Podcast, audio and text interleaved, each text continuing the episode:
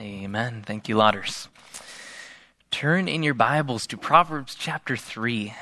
Proverbs chapter 3. We don't like to be told no, do we? That's, uh, that's one thing that can get under our skin a little bit faster than most things, being told no. Um,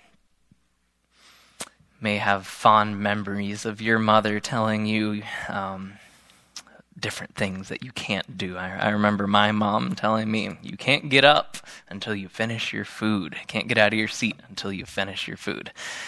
And that, that was a good thing for me. Um, because now to this day I finish my food. Don't don't leave things on my plate.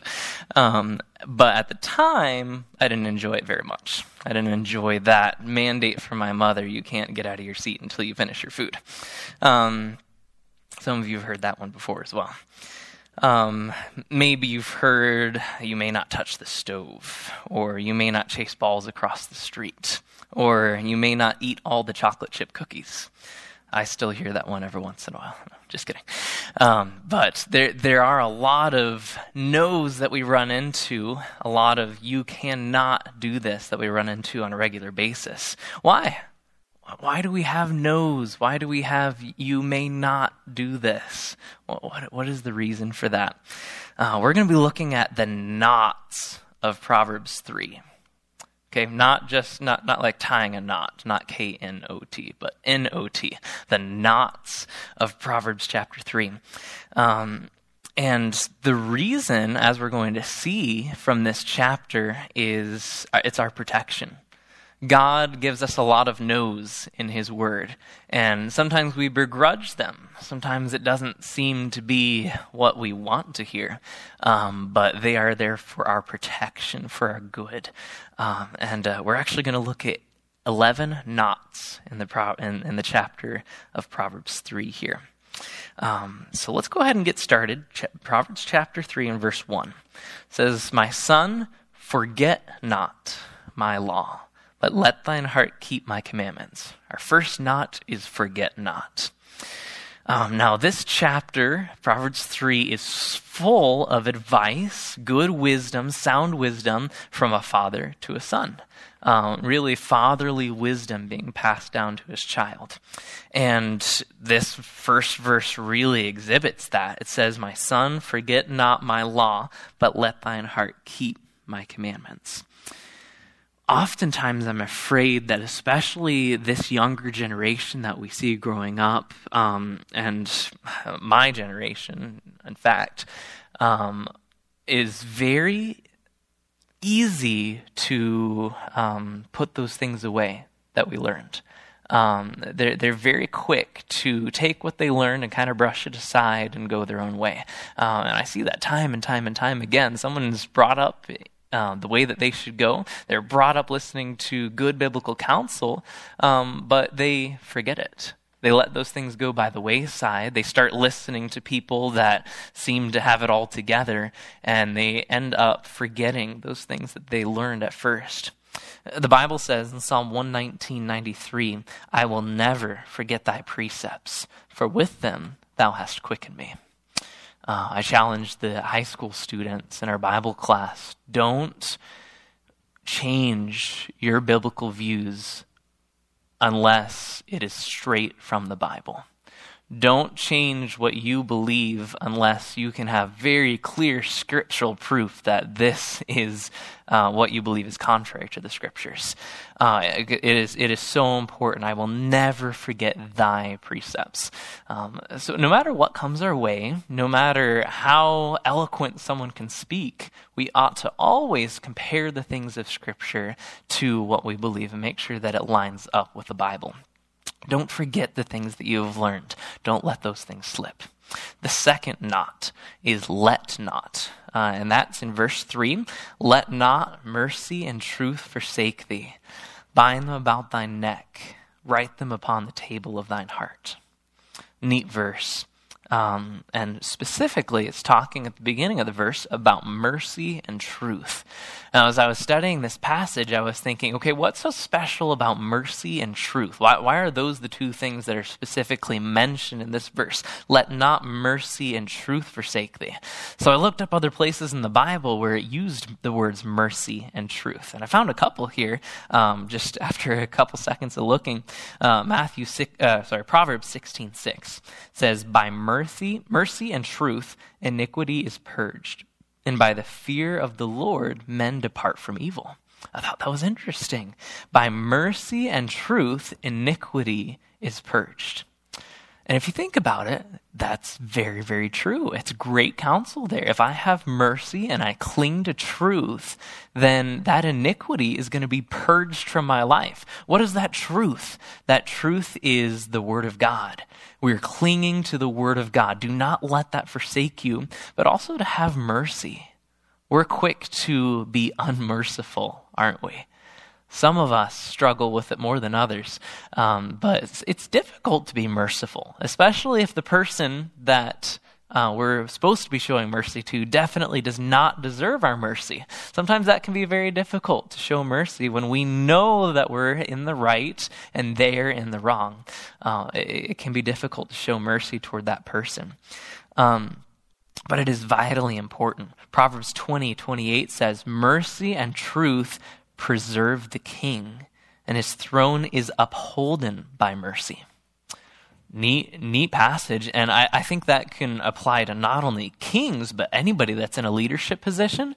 If you're in a leadership position, if, if you are if you are over people or you are an example to other people, which we all should be, we should be setting forth the example of mercy because mercy preserves the king, preserves leadership.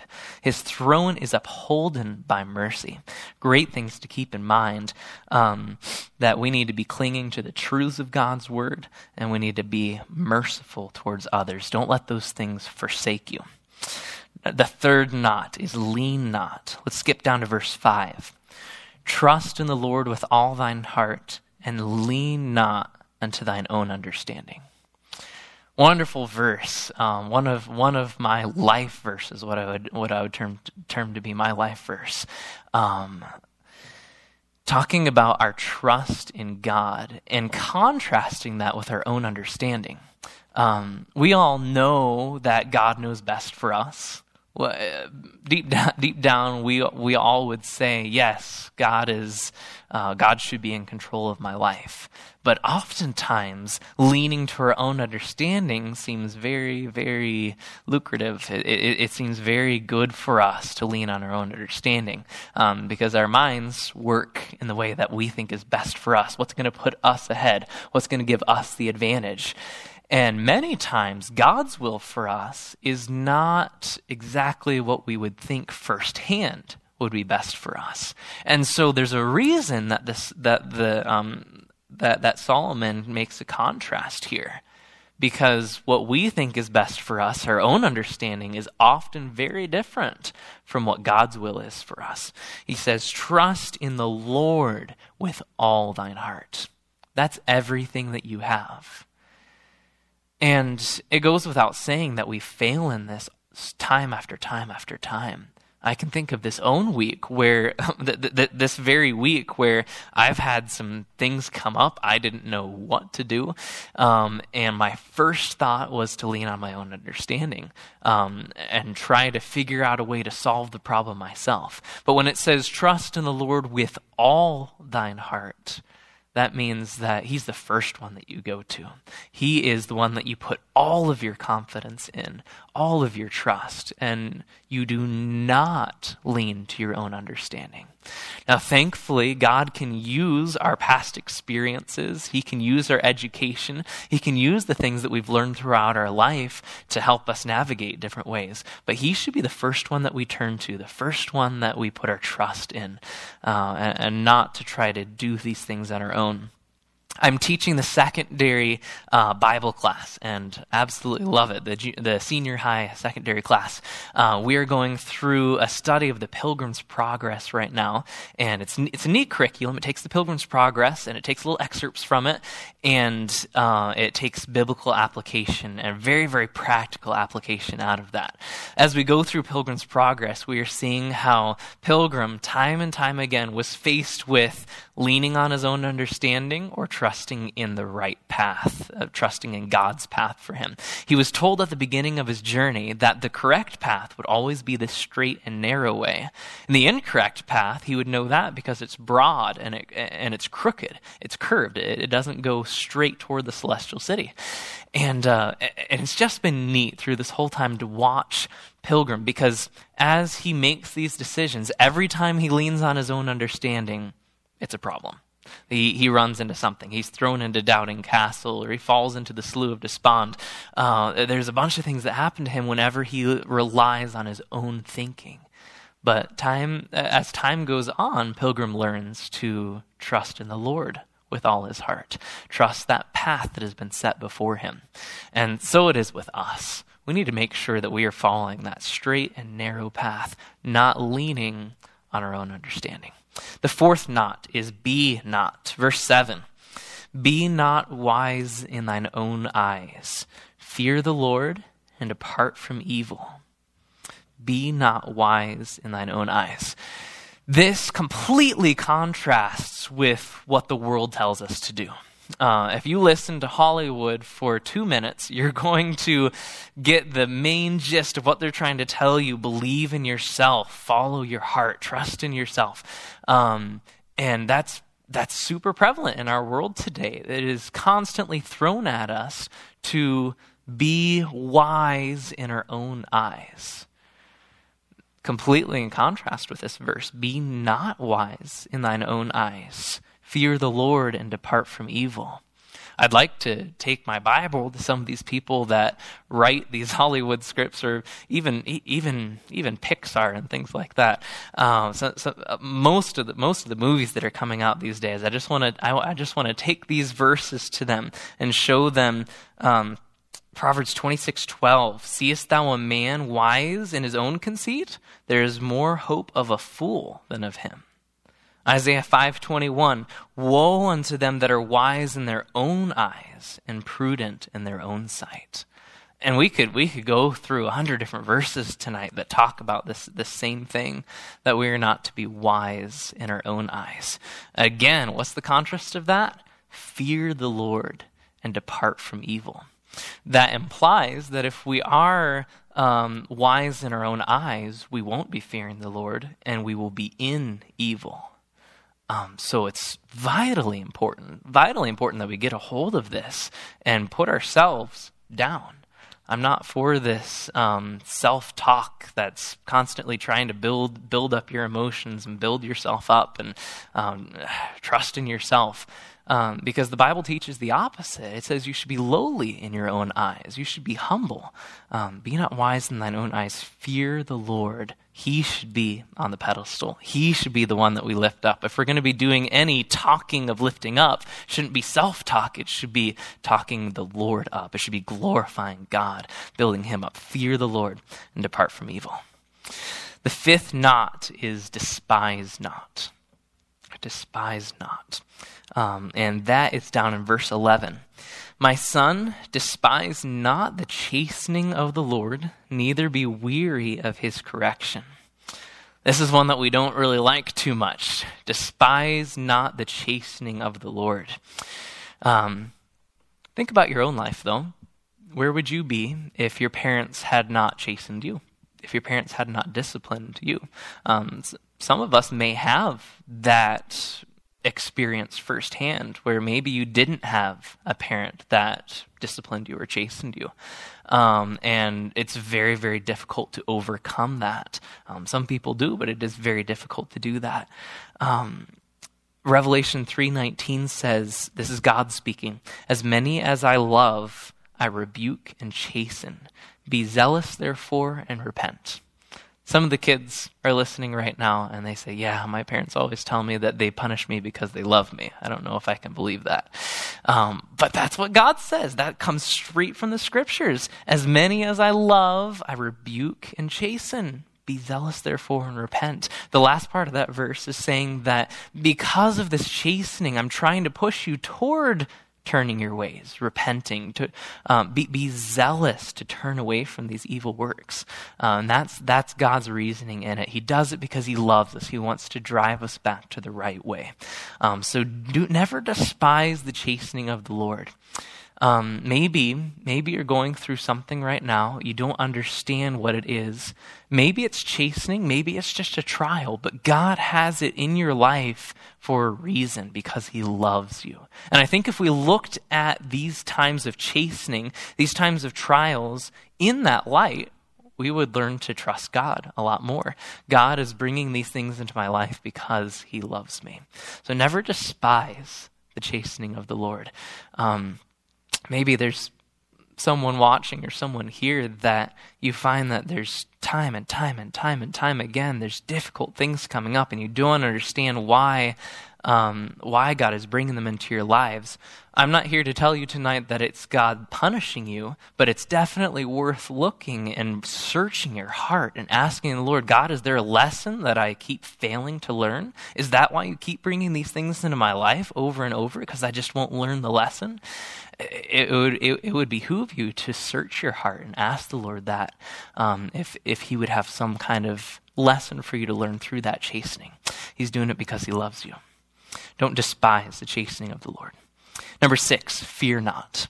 Fear not. Um, verse 25, all the way down verse 25. Be not afraid of sudden fear, neither of the desolation of the wicked when it cometh. Fear not. Um, Psalm 27 1 says, The Lord is my light and my salvation. Whom shall I fear? The Lord is the strength of my life. Of whom shall I be afraid? This is an easy time to be afraid because there's a lot of things that, humanly speaking, very um, humanly speaking, there's a lot to be afraid about. Um, there, there's a lot going in our country right now. There's sickness, there's disease, there's death. Uh, there's so many things that are coming our way, and it's easy to be afraid. That's our natural instinct. Um, but God has a great message for us this evening that we do not have to be afraid. We have Jesus Christ within us. We have a Heavenly Father, as we were talking about the other night, a Heavenly Father who says, Fear not, I will hold thy right hand, saying unto thee, Fear not, I will help thee.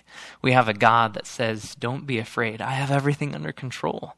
And we know that, but putting that into practice can be difficult sometimes.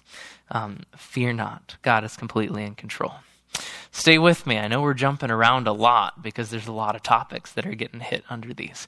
Um, but uh, I encourage you see, see, seek out your heart and make sure that there's one or two things that you can take with you tonight. I think there's I think there's something for us all in these different knots of Proverbs chapter three. Fear not.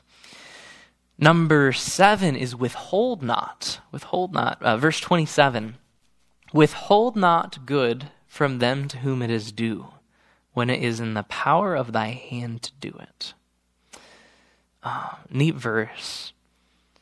Galatians 6:10 says, "As we have therefore opportunity, let us do good unto all men, especially unto them who are of the household of faith." Um, I love our church for this. As uh, very, very shortly, actually, before we even arrived at this church, we were uh, we we were just struck with the fact that people here at Fostoria love to help. They will not withhold good. They, they love helping. They love getting involved and being a blessing. Um, I think of two gentlemen that came all the way to Pennsylvania to help us move move luggage over to our apartment when, before we moved here. Um, and just time after time after time, people that have given of their time, given of their resources to help. Uh, we have a great church here. But I'd encourage you, if you're not one of those people, if you don't get involved in that way, this is a great time to change that because you'll never be sorry that you gave of yourself for the church. Let's read that verse again. As we have therefore opportunity, let us do good unto all men, especially unto them who are of the household of faith. It's saying that we should be doing good, especially to people that are, that are Christians, especially to those that are brothers and sisters in Christ. We should be seeking to be a blessing to them, to do good to those people. So withhold not good from them to whom it is due. Um, it's a great way to get involved to um, I, know we i know we talk a lot about unity in the church but it's a great way to establish that unity. You don't you don't feel like you fit into our church. You don't feel like um, the church is giving you the fellowship that you need, start giving of yourself. Start start giving um, of yourself toward people in the church, toward, toward those that are in need, and you'll soon find that you have a lot of friends. you'll soon find that you're starting to um, build that unity with other people. Don't expect unity to come to you. Sure you're giving of yourself in order to access that unity in the church. Withhold not. Number eight, say not. Say not. That's in verse 28. Say not unto thy neighbor, Go and come again, and tomorrow I will give when thou hast it by thee. I think this can apply to two different areas. Um, again, we're talking about um, someone comes to you in need, or maybe you just realize that there is a need, and you have the power to fulfill that need, but you are too lazy or you're too selfish to give toward that need. Uh, it could be something physical. It could be a need that somebody has that's very evident, or even someone that comes to you in need. Um, what kind of person are you? Are, are you going to live by this advice and, and give toward that? Are you going to say, well, maybe tomorrow, maybe, maybe, maybe next week, we'll, we'll see how things turn out. If I have enough time, maybe I'll help. Uh, or, or are you giving of yourself to meet that need. Uh, it could be a physical thing, it could also be a spiritual, um, some spiritual good that you could do. I think of sharing the gospel. You see the need around you. You see that there are people, maybe coworkers, maybe maybe people that you meet while you're out that need the gospel. And you have it with you. You could give it, but you say maybe next time. Maybe next time I'll give that. I think that's a great application of this verse. Um, you have the truth, you have what's going to transform their lives completely. But are we saying, are, are we giving of that? Or are we saying maybe later, maybe tomorrow, I'll give that gospel out? Proverbs 27 1 says, Boast not thyself of tomorrow, for thou knowest not what a day may bring forth. You don't know if that coworker is going to have another day to live. You don't know if you will have another day to live. Let's do our very, very best to serve the Lord with everything we have now, to give of ourselves right now, um, so that we won't be ashamed someday when we stand before God. Say not unto thy neighbor, Go and come again. Number nine, devise not. Devise not. Verse 29.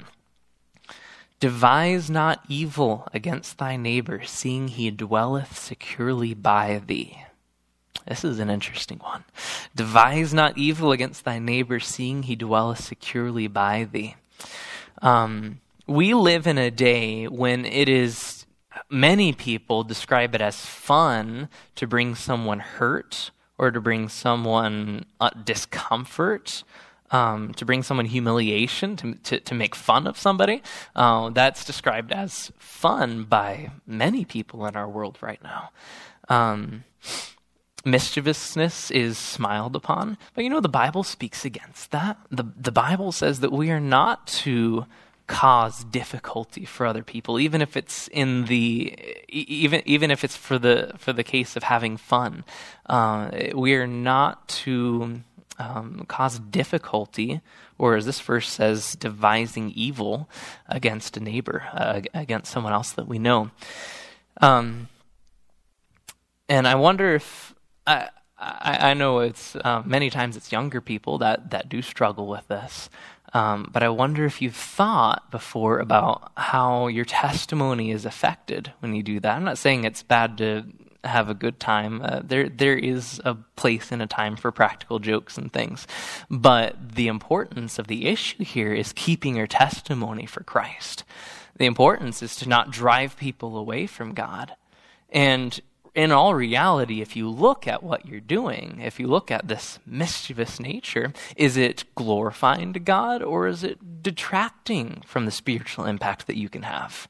Um, so, important thing to think about. Every action that we do is recorded. Every action that we do, whether it be good or whether it be evil, will give an account of it. Um, so let's make sure that all of our actions are bringing glory to God, are bringing others closer to God, um, are are pleasing to God in every way. Um, Proverbs, Proverbs 6, 12 to 15 says, A naughty person, a wicked man, walketh with, walketh with a froward mouth. He winketh with his eyes. He speaketh with his feet. He teacheth with his fingers. Frowardness is in his heart. He deviseth, he deviseth mischief continually. He soweth discord. Therefore shall his calamity come suddenly.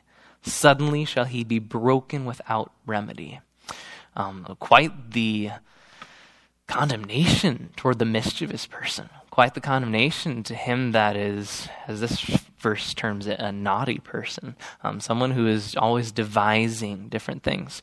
Um, so let's not let's not be that kind of a Christian. Let's be a good testimony, one that is constantly driving people toward the Lord, one that one that is um, having a good Christian testimony for God. Number ten, strive not strive not. That's in verse 30. Verse 30, it says, Strive not with a man without cause, if he have done thee no harm.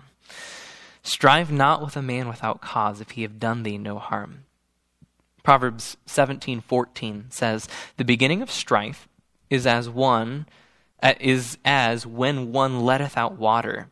Therefore leave off contention before it be meddled with." This is a really neat verse. Um, and don't take me 100% that I know everything about this verse, but when I read this verse, let me read it again. The beginning of strife is as when one letteth out water. I think of, I think of like a, a dam that's holding back water and making a little hole in that dam letting a little bit of water through. And what happens when we start letting a little bit of water through? It, it continues to widen and get bigger and bigger and bigger. And pretty soon there's a torrent that we can't stop. And I love that word picture because this is, this is perfectly describing the strife that we have with other people. If we are nitpicking little things, even if it doesn't seem like a big thing, but if we are causing a little bit of strife with someone else, that is going to continue to get bigger and bigger and bigger, and it won't stop until we are willing to humble ourselves. And the longer that that strife goes along, the more difficult it is to humble ourselves. It becomes very difficult to hu- humiliate yourself, say, I, I, I'm sorry, we need to stop this. Um, so the best option is never to put the hole in the dam. never to never to start the argument. Always be a peacemaker. I've been reading in my personal devotions um, about Abraham recently and um, how he was a great peacemaker. I was actually just reading today about his um, his the conflict between his herdsmen and Lot's herdsmen, um, and how Abraham came up with a solution that they needed to part ways. And it wasn't easy for Abraham to do that. Um, first of all, he had to humble himself and come to the realization that, hey, I can't handle this problem. We need to part ways. And then he, on top of that, he gave the choice to Lot which way Lot would have him have would like to go.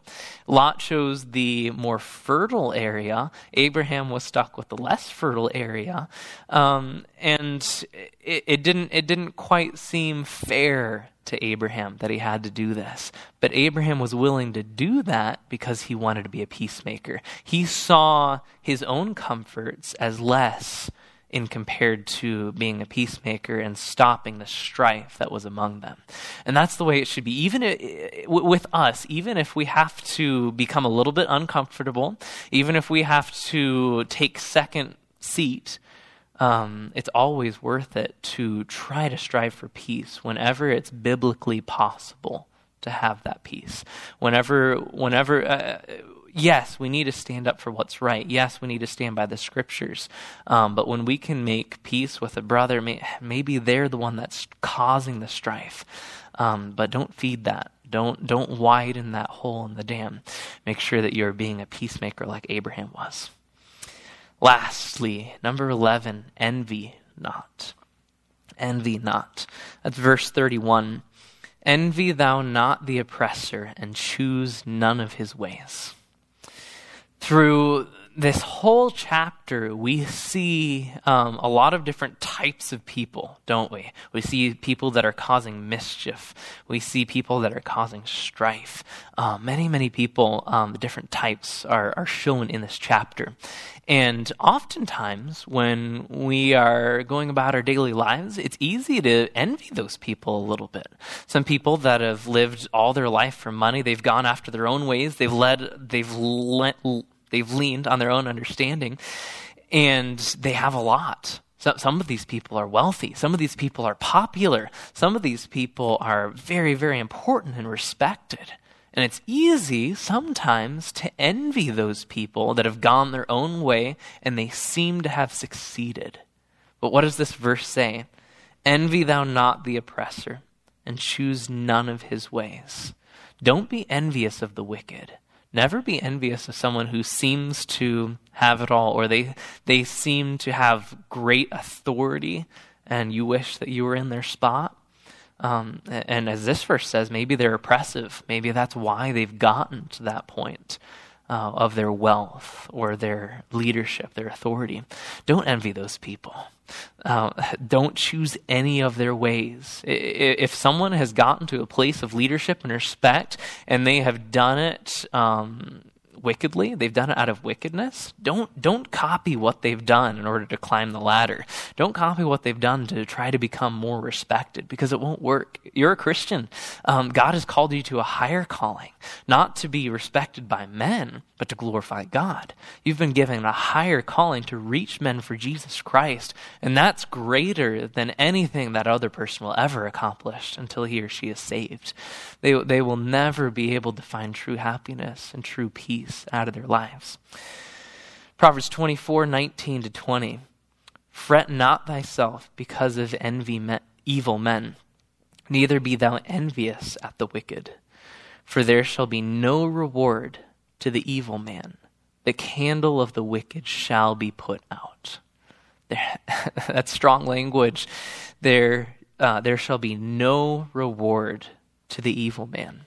The candle of the wicked shall be put out yes, he may have earthly rewards. He may be able, he may be able to stand up and say, "I've accomplished a lot in my life," but he does has he has no spiritual rewards. He he has no lasting rewards, and someday that person is going to spend eternity in either heaven or hell, and and none of the things that he gained on this earth will be worth anything if he did it for himself.